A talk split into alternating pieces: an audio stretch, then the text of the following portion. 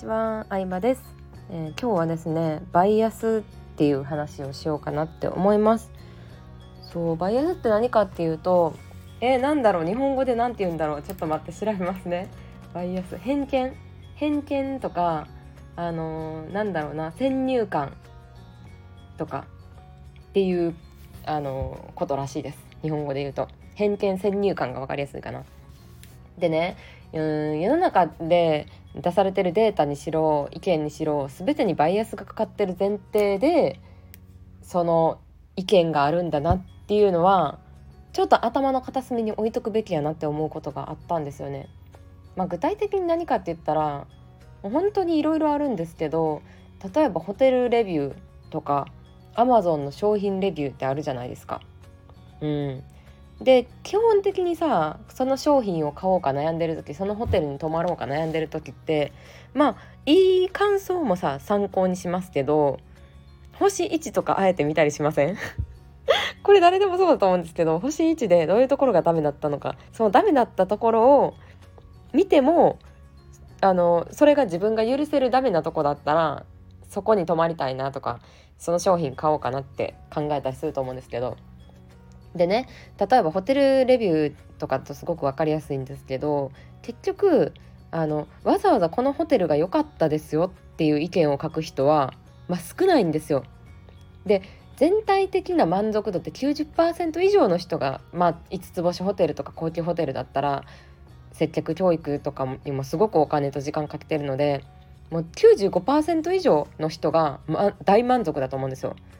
うん、でもその95%の大満足した人っていうのはわざわざこのホテルが良かったですよってレビューを書くことなく、えー、逆に5%の満足できなかった人が文句を言うところがないからホテルレビューを書くっていう現象が起こってると思うんですよね。うん、頻繁に起こってると思うんですよ。だからあのー、なんだろうなアマゾンレビューとかでもそうなんですけど絶対電子機器とかだったらさうん、初期不具合があったりとかするわけじゃないですか。電池入れたけど動きませんでしたとかね。でその文句を書いてる人もいる多いんですけどでもそれって本当にわずかだなって思います。うん。そう。だからバイアスがかかってる前提でちゃんと見るっていうのは大事やし、うん、レビューの例えば10%が悪い意見だったとしても実際はもっといい意見の方が絶対に多いなって思うんですよね。うんまあ、悪い意見はね良くも悪くも目立ちますしやっぱりそれを見たいと思う人の方が多いのでどうしても目立ってしまうんですけどなんか冷静に見る目線って大事だなっていうのは思いましたね。うん、あとツイッター上の意見とかもあるじゃないですかよく。うんまあ、ツイッター上ってさ「いいね」の数だったりリツイート数だったり数字でわかるからなんかその数字が多いとすごいことなのかなとかみんなそう思ってるんじゃないかなとか思うかもしれないですけどね。そもそもツイッターであの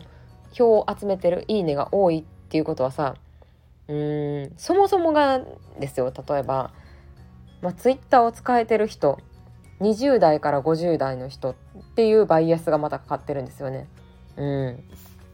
そうそうそう。まあ例えばキャッシュレスにした方がいいっていう意見がほとんどだとしてもツイッター上では。もしかしたら世の中的には高齢者の人も多いからもっと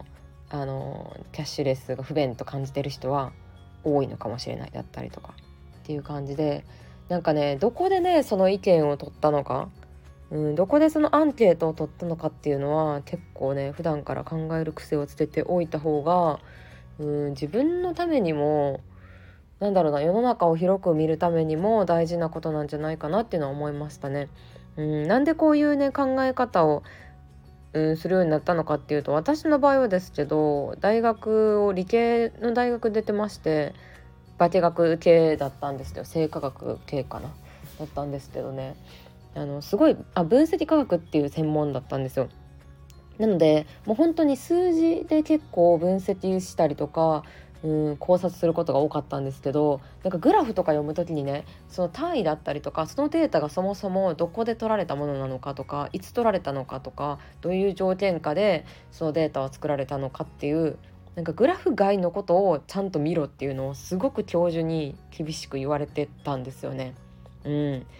なんで例えばその論文を出した教授がさうーんまあ例えばですけどうんそうだな原発推進派とか原発反対派とかによってもあのデータが変わったりするわけですよ。